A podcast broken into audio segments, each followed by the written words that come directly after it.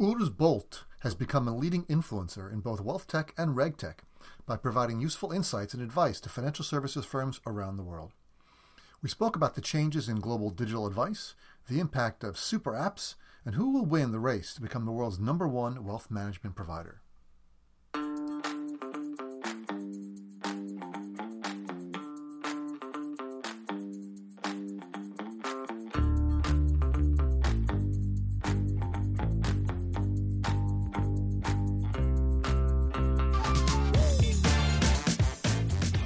Welcome back, everyone. I'm glad you're here for another episode of the Wealth Management Today podcast. I'm your host, Craig Iskowitz, and I'm bringing you new ideas from people who are on the leading edge of technology and innovation in our industry. I run a consulting and research firm called Ezra Group, and we help broker dealers, banks, asset managers, and RIAs make better technology decisions. And I'd like to remind you to hit the subscribe button so that you don't miss any future episodes. Are you ready for this episode? Well, it's starting right now.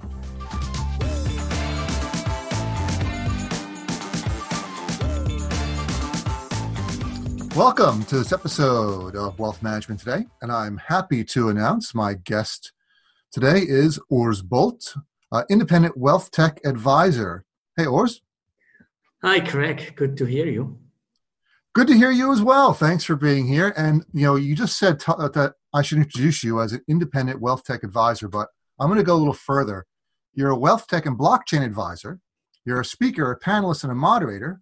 You're a startup coach and a mentor and you're a global top 50 influencer of social media.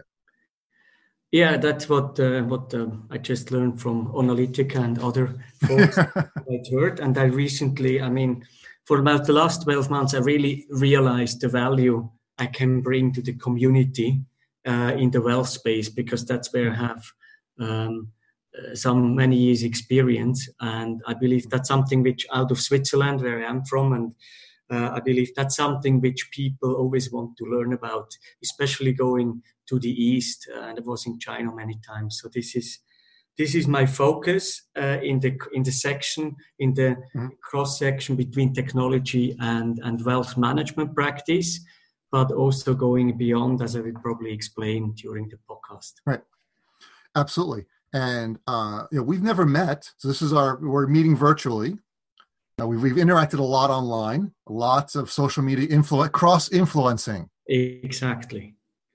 yes, that's, so that's I'm happy to have this. The amazing thing of Twitter because you get to know people, and after a while, you get a sense of uh, of each other. And mm-hmm. of course, you, you, don't know everything, but but it becomes right. a pattern. You know, that's what I feel. And I've won a lot of friends via Twitter, more than actually via in the last few years, at least, more than than than on LinkedIn. Oh yeah. Well, there's it's more um, conversational on Twitter, where LinkedIn's more more business like, you know, is shorter. So our our topic today, I'm really interested, is uh, we're we're going to talk about wealth tech platforms of the world. And you know, it's when you when you suggested that topic, I I jump right on it because one of the things I like to say uh, when I introduce the podcast is it's the world of wealth tech. So, wealth tech platforms of the world is a perfect topic for this podcast. Um, yeah, I mean, that's what I believe. I have quite a good knowledge. Let's say you definitely know the market in the US much better because, but because I'm listening um, to many people and meeting them, I also know from when I was at UBS, I already learned about the models. But I'm looking more towards the East, and I think bringing the three major uh, time zones together could be quite uh, helpful for people who want to look beyond maybe the domestic US market or, or just Europe and, and people who want to learn more about what's going on in Asia. Yeah, so let's start in Europe. So let's talk about wealth tech in Europe. But what's your what's your opinion in general about wealth tech platforms in Europe? Yeah, I mean, in general, obviously, wealth tech is following more uh, the footpath of fintech. Uh, fintech obviously started with, let's say, transactional uh, payments, uh, cross-border payments, simple, basic banking functions. When it comes to wealth tech, and there there is a, a wide range of different um, applications along this. Um, you can come from the investment side, you can serve the incumbent client base, and you can also serve uh, let's say, the lower end of it, which comes along fintech, which we see now with the big challenger banks. They're offering now uh, simple investment solutions with funds and other things. And, and it's following the footpath. And the question what's now going on with platformification, how, where will the dynamics play? So, what will shape the market in this sense? And I believe that platformification will happen but it can be directed and being influenced by different drivers. So if you in Europe, um, obviously Robo Advisory uh, started already 2011, 12 with Nutmeg in the UK. We have some other platforms, but usually all these platforms, obviously they need to win in a, a big enough customer base. And the ones which we know from the States, Betterment, some others, they already integrated now into bigger uh, asset bases, uh, which obviously shows uh, they need scale, they need a scalable uh, user and asset base. And that's what we still uh, miss in, in Europe. And some of them went already this path, most of them in Switzerland, where we have the biggest, not to forget, we still have the biggest private wealth uh, accumulated wealth in Switzerland across the whole globe, like 25% of private wealth mm-hmm. is actually custodied and booked in Switzerland. This is massive for a country of just eight and a half million people, and there are many mm-hmm. reasons for this, which we don't want to touch today. Right. Uh, but fact is that uh, most wealth techs, especially in Switzerland, they went the route to B2C to serve incumbents or um, platforms which need the capability to digitalize wealth management, mm. which includes easier onboarding, which includes to uh, automate the process, the investment process, first risk profiling, investment process, reporting, etc. And that works fairly well.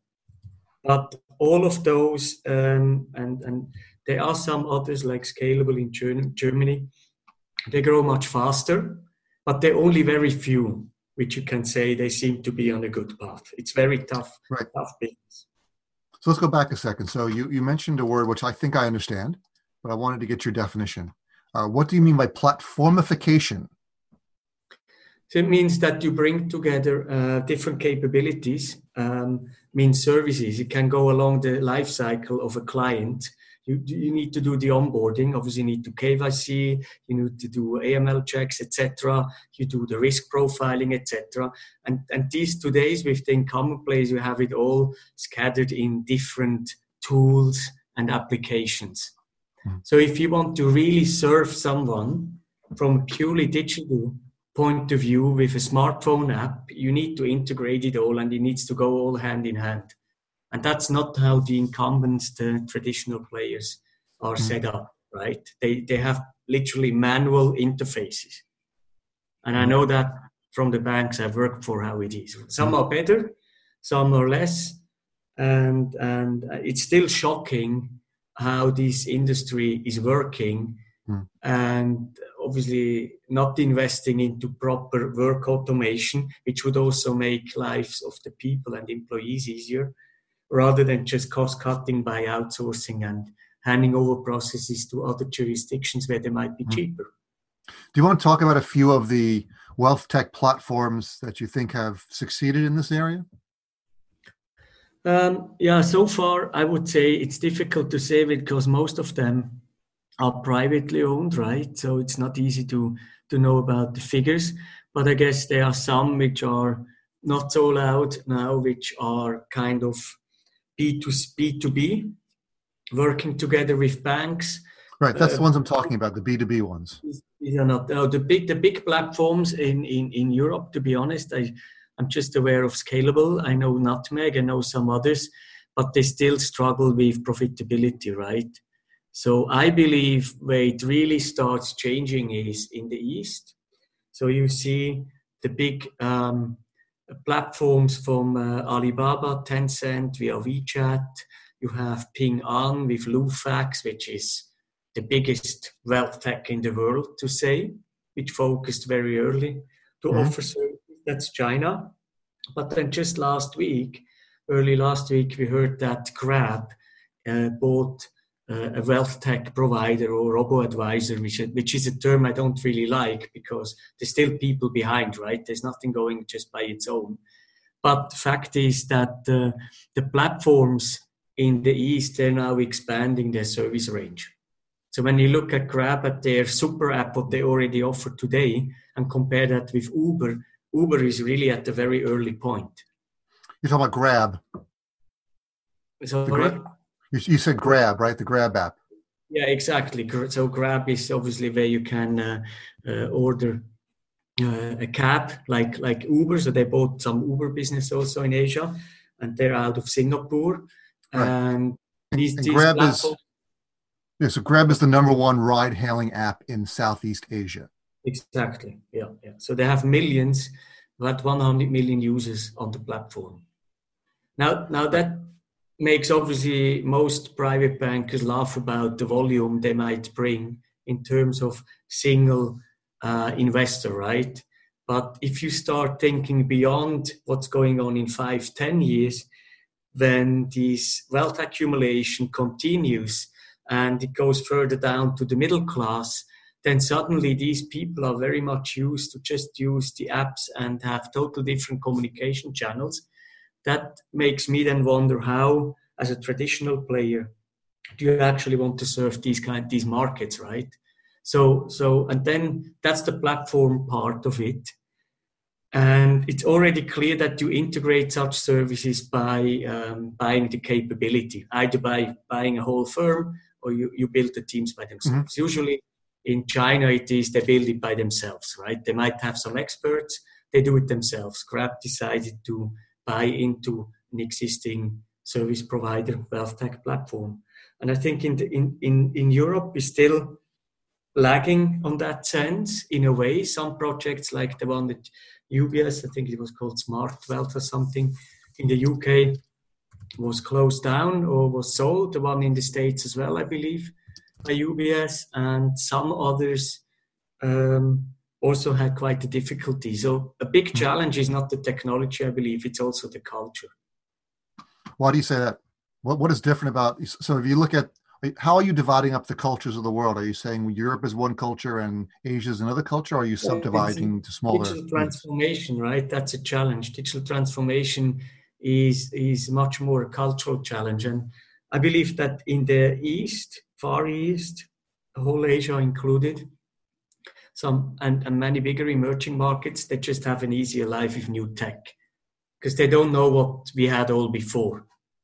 They just recently they just grew up with with phones smartphones and it's just the most normal thing for them. And and i mean even even programmers developers in china some they just do it on their smartphones. I don't know how you can do it but hmm. it, it, wouldn't be handy for me right. but, but people can work in, in in ways which which we are not which we the, two of us didn't grow up with right mm-hmm. i still like a keyboard in front of me which i can use my 10 finger system mm-hmm. so so this they have it easier to just scale also because of the socioeconomic drivers because of the huge markets and because of the high growth rate of the economy they just grow into it whereas in the western world in the rich countries we are more on a conservative literally basis. We, we defend what we earned and, and we, we basically build and continue on a, on a very big asset base already, which will grow even more in the coming decades. And that's that's a challenge. And the challenge is obviously also that we already have several generations which we served in a one-to-one relationship in wealth management, private banking. And now the, the, the question is how do you integrate your digital capabilities to serve your clients better. So, I mean, standard services are faultless. You don't really um, need people for this, so you automate that. Mm-hmm. On the other hand, you have more and more um, expectations in terms of different values your clients might have, uh, cross generational. That makes it very difficult. So, the answer from a tech perspective would be okay, we just build a new use case around, let's say, the people over 60, and we serve them very specific with an app on this and offer some products around it. That's probably mm-hmm. going to happen too. But then in the same family, we have the youngsters, which are maybe early 20s, mid 20s, and have a total different worldview, which might collide with what we believe is best for us and how we uh, grew rich when you are more than 60. And then you So- have so to. let me jump in a second, Boris. Um, so you, you you mentioned digital transformation is a cultural challenge. Yes. You touched a little bit on that. So can you talk about the differences? You know, obviously we, we understand that in uh, other countries that were lagging economically, that was or lagging technologically for many decades, that, that turns into an advantage for them since they can leapfrog over the old tech right to the new tech when it's available. Like in Africa, they're all leap, they leap right to mobile phones. They skipped all the crap in between. Uh, so, do you see that as being an advantage, and how will that shake out when it comes to digital wealth? Uh, uh, yeah, that's that's an advantage in one way. But what I also see when traveling to many countries in the, especially in Asia, but I was also in Nigeria last year, um, is that they lack the depth and the the breadth of the service, the capabilities, and also the traditions, how to manage wealth, you know, which which has a long term view. So I see there is that's why there's probably a huge need also for established private banks and bankers which can, you know, it's their profession. That's why obviously private banks out of Switzerland in, in Asia are very successful offering such services because there are many aspects playing into it. But we always talk about the upper 1% of wealth and what I really fascinated and interested in is to see how do you actually serve the growing middle class, which which are not even touched, because the incumbents with their processes they can simply not serve them profitably, and that's I think where the whole mm-hmm. the worlds will collide. Right, they will come together. Platforms will meet the traditional way of doing private banking. I think that's mm-hmm. something which will be part of our conversations for the next five to ten years at least. Hmm. Interesting. Another thing you mentioned uh, was Europe is lagging. So, do you think Europe uh, that Europe being lagging is a temporary, or is it something that they will uh, eventually catch up, or they will never catch up, and then U.S. and Asian firms will come in and take over the the wealth business, at least. Um, I mean, they're lacking in a way from the tech platforms. Because don't don't forget, we don't have an Amazon here. We had some uh, we had some players out of Sweden, which became then uh, US platforms. Like I think it was Skype, right? And it was uh, something else. And we have some in the fintech space, like TransferWise. So we have some unicorns, some uh, more than a billion dollar worth of um, uh, fintechs. And in the wealth tech space, I, I don't really see that. So I, I think it will be, it, it will merge in a way. So I think we need Mhm. to understand that platforms are the new way of doing things and sharing um, resources, risks, and maybe do the mundane tasks via shared platforms. Use them as a service and not in the typical sense which many already do, like business process outsourcing. So that's I'm talking from the private bank side, and I think that might then lead to um, more platform-based, also sharing intelligence maybe and, and you also know that in Europe, it's also more difficult in terms of data privacy. So um, there's much more challenging, which is uh, a trend across the world. But Europe was first with a more stringent data privacy law, the General Data Protection uh, Regulation, GDPR called. And I think that that also needs to be considered. But I think in the in the in the space in wealth management, um, I mean, this is anyway a huge part of being the trusted Hmm. advisor built on security, security data. We're just taking a quick break from this episode to talk about one of my favorite sponsors, the Invest in Others Foundations. Uh, the Invest in Others Foundation is a charity that helps advisors uh, raise money for their charities, individual charities for different advisors.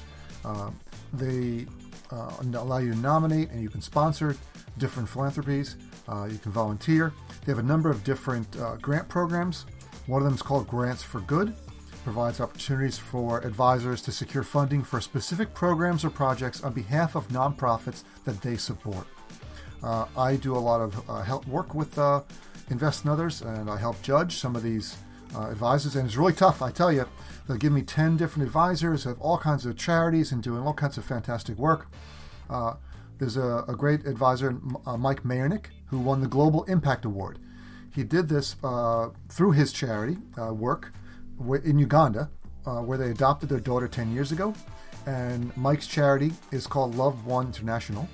Uh, again, this is a charity that um, Invest in Others gave money to.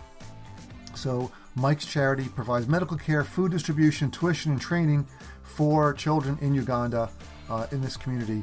Uh, does some really good work, uh, really saving people's lives. So, if you're looking for somewhere to uh, invest some charitable donations, I'd recommend the Invest in Others Foundation, investinothers.org.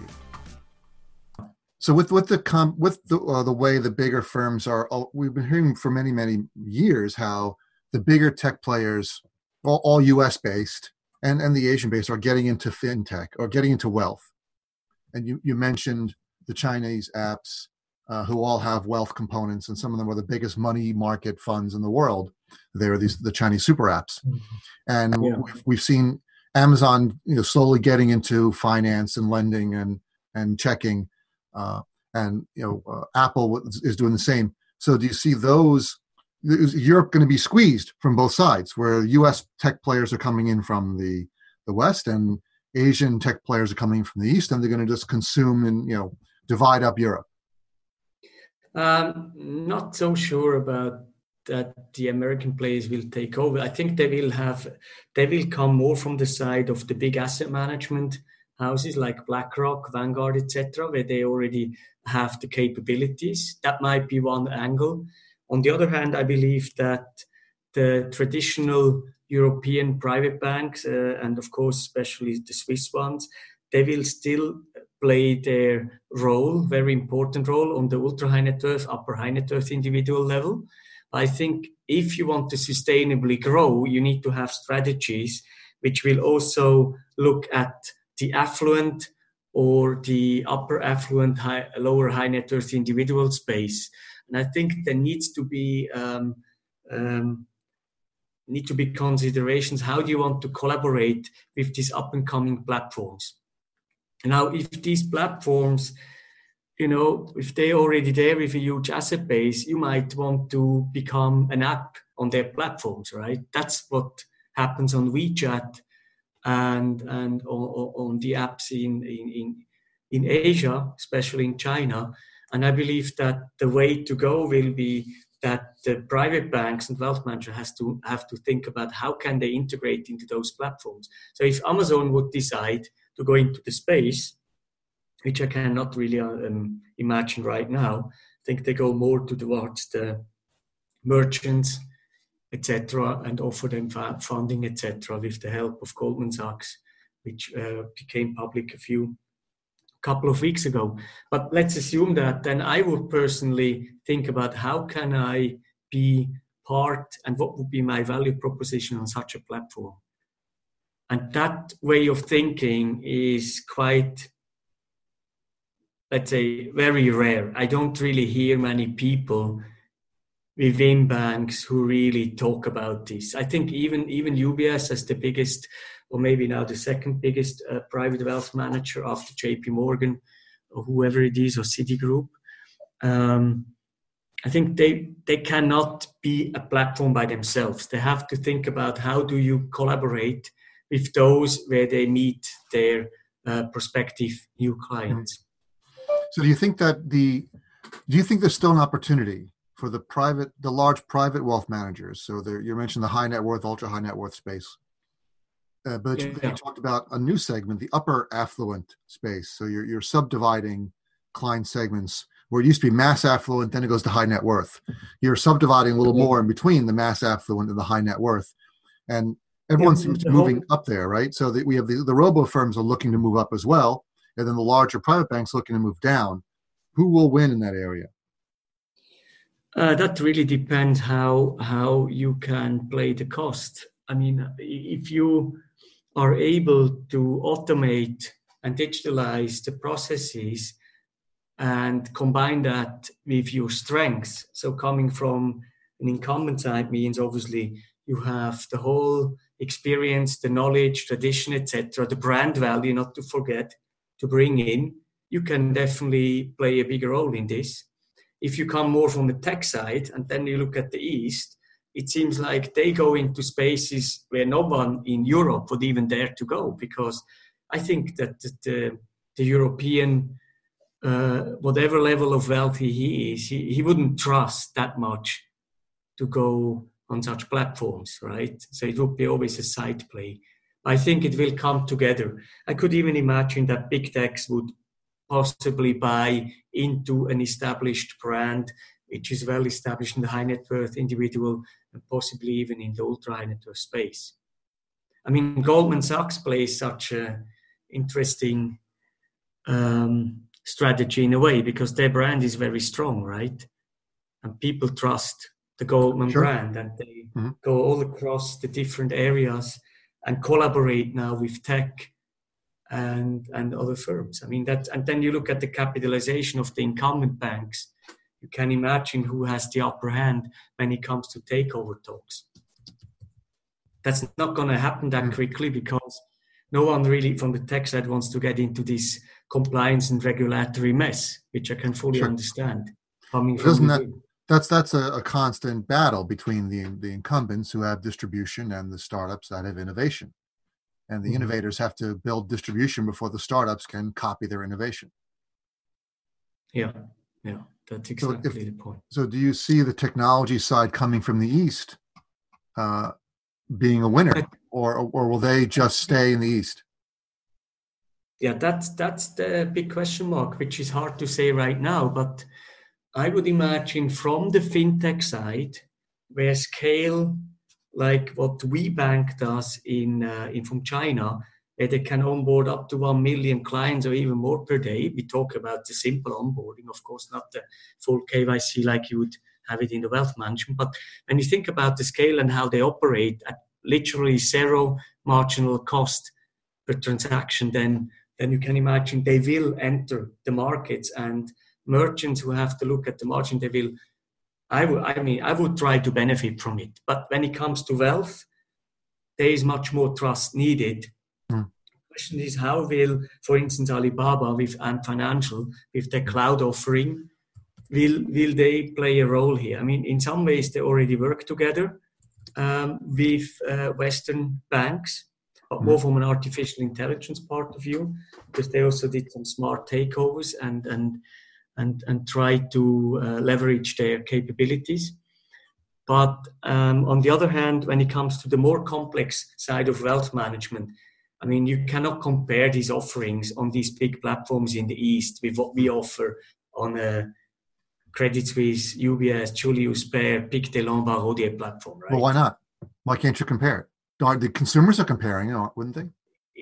It, it's the, the, the, I mean, first of all, you have the regulation. So you need to be a professional investor, right, to invest into some more alternative investments, uh, or let's say things which have structured uh, product uh, criteria, etc. So it's it's not so easy to go in. So you have a lot of obstacles, and and you cannot just expand that range into new client segments, right? Even if you want to do so.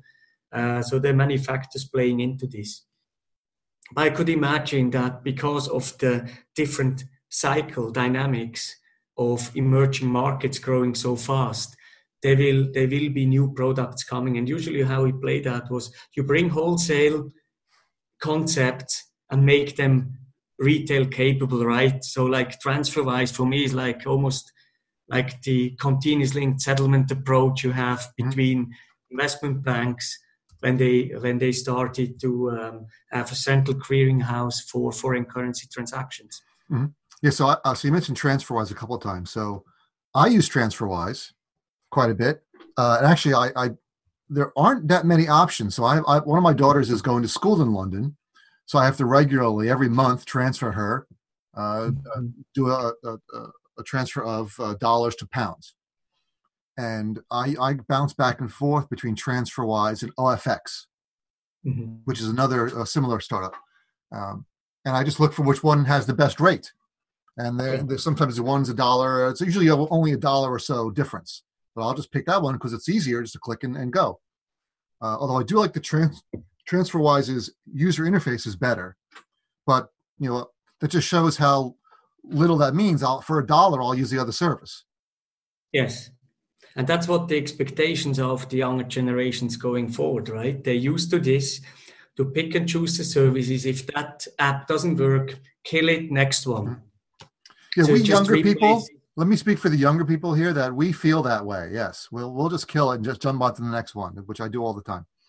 Uh, exactly, and I think that that will where the worlds will come together. So I think the ones will win which can automate all these processes, which often do they believe how can it take weeks to onboard a client in wealth management when it actually is a standard process. And if you have the information at hand, you, you, you just have to digitalize it properly, you know, and it, it still takes so long. So this is something hmm.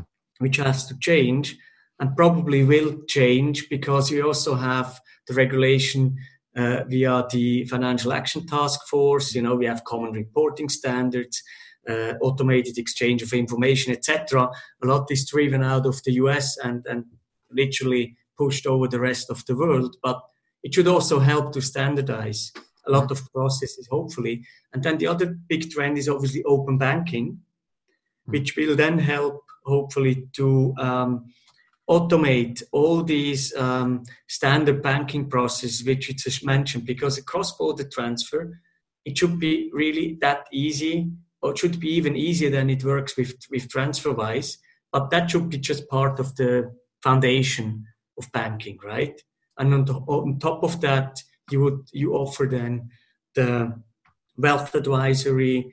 You can offer products based on that, and right. you can also start creating value proposition along around lifestyles. You know, right. like gig workers, etc., executives but do you see that these, you know, so TransferWise and OFX, they're very, um, uh, very small portion of the industry. They only do one thing, which is transfers. So yes. do you see them moving into wealth or do you see them being bought by other wealth firms as to be an extra service for their clients? It's a good question. I, I believe so far they really try to stick to the uh, global cross-border payment market, which is by itself huge. There are hundreds of billions of dollars transferred between countries. You know, I don't know the exact figure between Mexico and, and the United States, but these are huge figures. And obviously, the banks earn a lot of money with that. So, if let's say TransferWise is the leader or one of the leaders, uh, they also have Western Union as competitors, etc. I think that that is one of the recipes, and they also work together with banks. It's like a bit like Ripple, uh, with their blockchain protocol that TransferWise also collaborates with banks to offer them their process and service to reduce their transaction costs. So I think they will continue on that. But others like Revolut and N26, and, and especially the ones from the East, they obviously all go the way to, of a super app. Super app. That's what we hear about super app. When will we get yeah. super apps? yeah, it's already here. You have it. I mean, if you look at your phone, uh, you look at, uh, I just don't have it with me, but you, you go into WeChat, you can open, I mean, I can't see all the apps available because I'm not mm-hmm. Chinese, but right. the international version already has like several dozen of apps. Same with, uh, with Alibaba or the Alipay app. So you actually access insurance, these simple savings, you know, this money market fund, Yu'e Bao, and and you do um, then you have a, a, piece which helps you as a tourist to um, to um, top up the wallet with your foreign card, which they mm-hmm. introduced end of last year, and it works as I noted um, in uh, in early December. So this is already reality, and, and Grab has I don't know dozens of apps already on it. These people don't use a computer anymore like we just do right now. Right. They only know smartphones. Indeed, but how does how soon is that? Will that take on in in Western countries, or will we still? Oh, we're so used to. Sorry. I mean, we have already the app stores. Mm-hmm. And I mean, literally, in a way, you can say Google Android is also a huge app store, right? I mean, the whole Google Play thing. But what they did is they built an app on Android and added apps into their universe. That's the interesting bit. Because most of the people in the China they use Android, right? So you have, of course, iPhone, and they have the same thing there too. But most mm-hmm. of them use Android, and now they're building their own version um, for different reasons. So you're saying we already have a super app? It's just our phone in general is itself a super app. In a way, it is, but it's not coming from one platform, right? right. So the WeChat is, is literally the platform built on an app, and it it it allows um, collaborators and merchants and whoever financial services providers to be part of it. So I, I, read a lot of articles about super apps, and a, a, lot of the it seems the sentiment is they'll never work in the U.S. or Europe. You, Steve, would you agree with that, or you disagree? I don't think whether it's really uh, matters that much. It will probably come in a maybe different shape mm-hmm. because because we have still so many different channels and different needs. Right. But it doesn't really matter as long as you offer value and a proper service, then you're going to use it. Well, that's true. But the question is where where are we going with wealth and, and will wealth take on different forms? Will wealth be splintered and fragmented into separate small little areas? Like you'll have a bit of your wealth here, a bit of your wealth there, or will it be concentrated in one? No, it will be split because you think about what's going on in the world.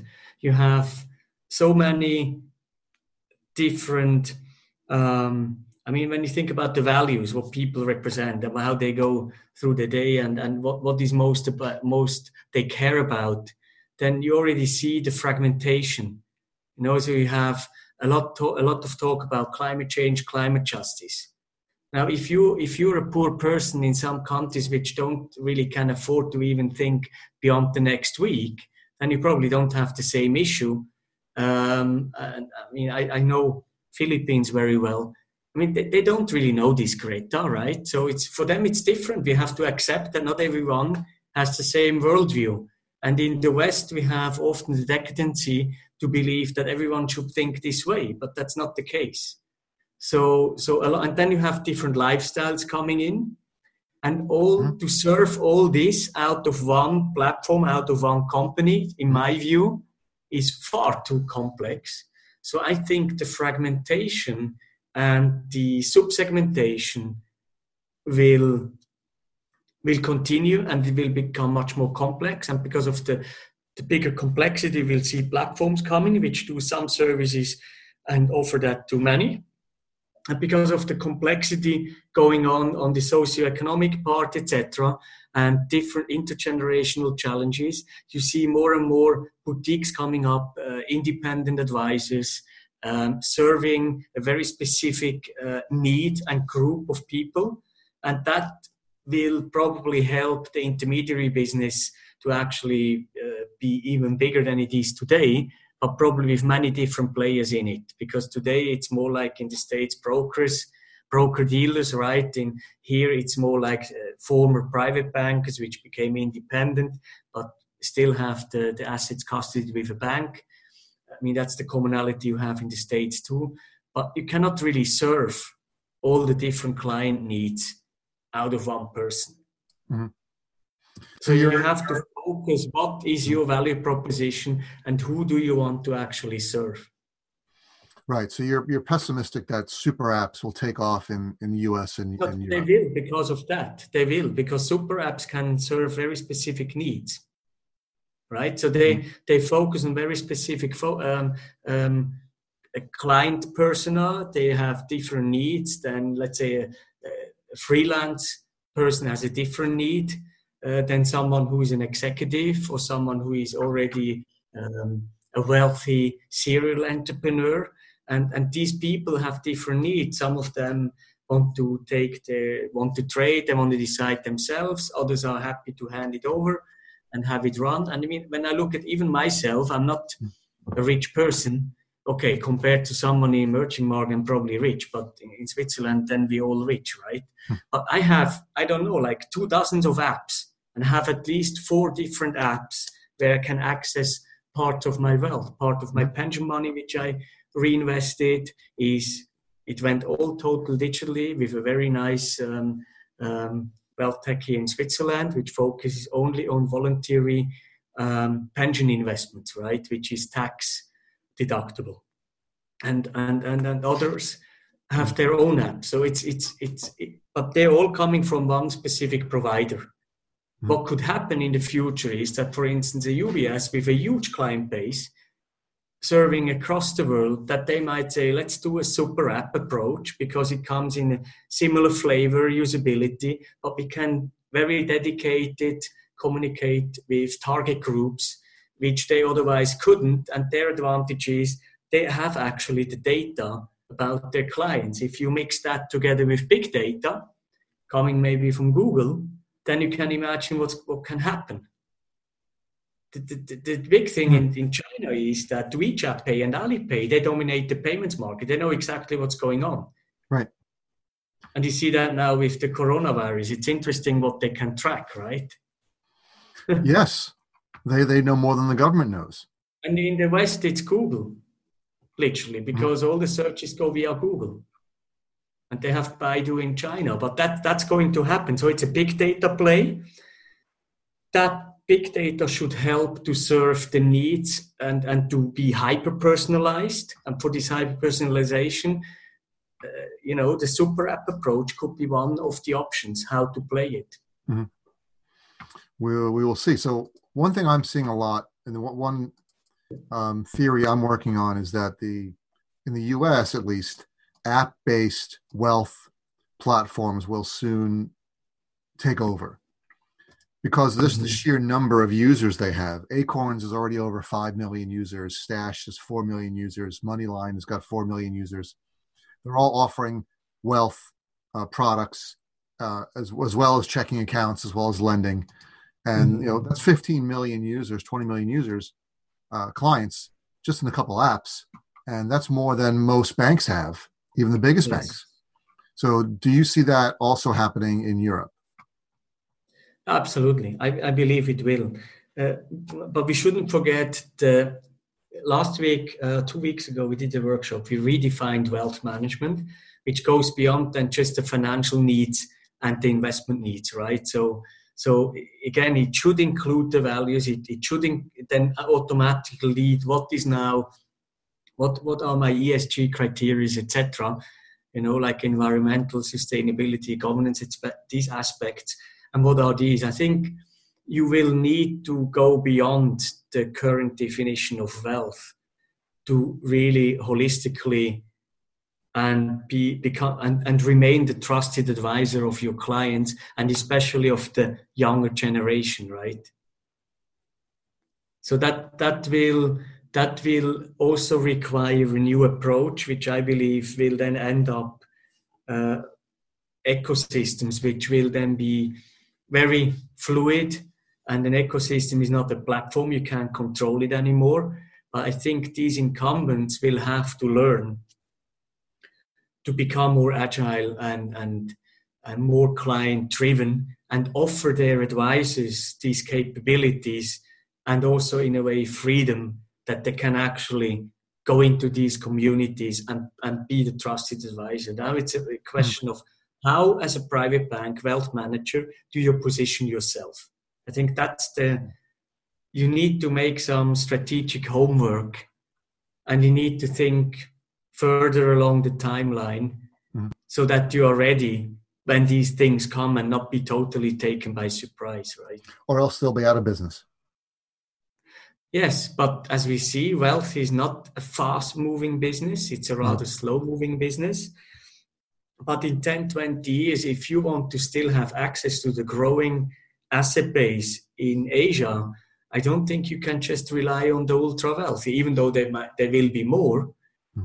Uh, and, and the wealth might be inflated too, but nonetheless, there will be more. Mm. It, it won't be enough for everyone.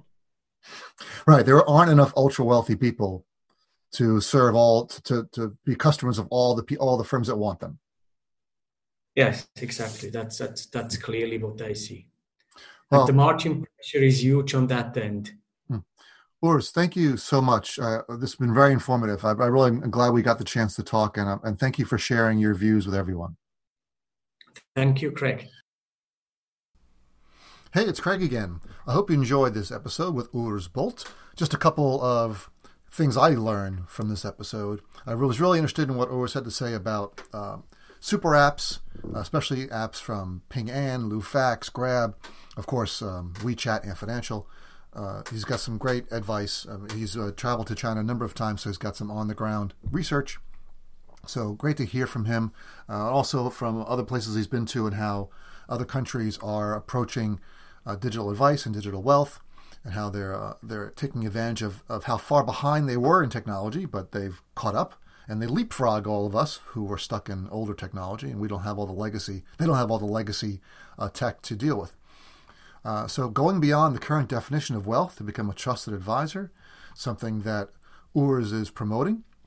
And uh, one thing he mentioned when we were talking before the episode, which I don't think we got to, uh, was something I really liked when he said this: wealth tech is not fintech right? So wealth tech is a subsidiary of fintech or a subset, but it's not the same as fintech.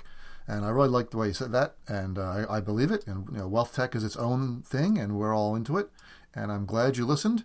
And uh, before I forget, make sure you uh, give us a five star review if you enjoyed this episode. Uh, five star review on iTunes. I greatly appreciate it. And I'll talk to you next time.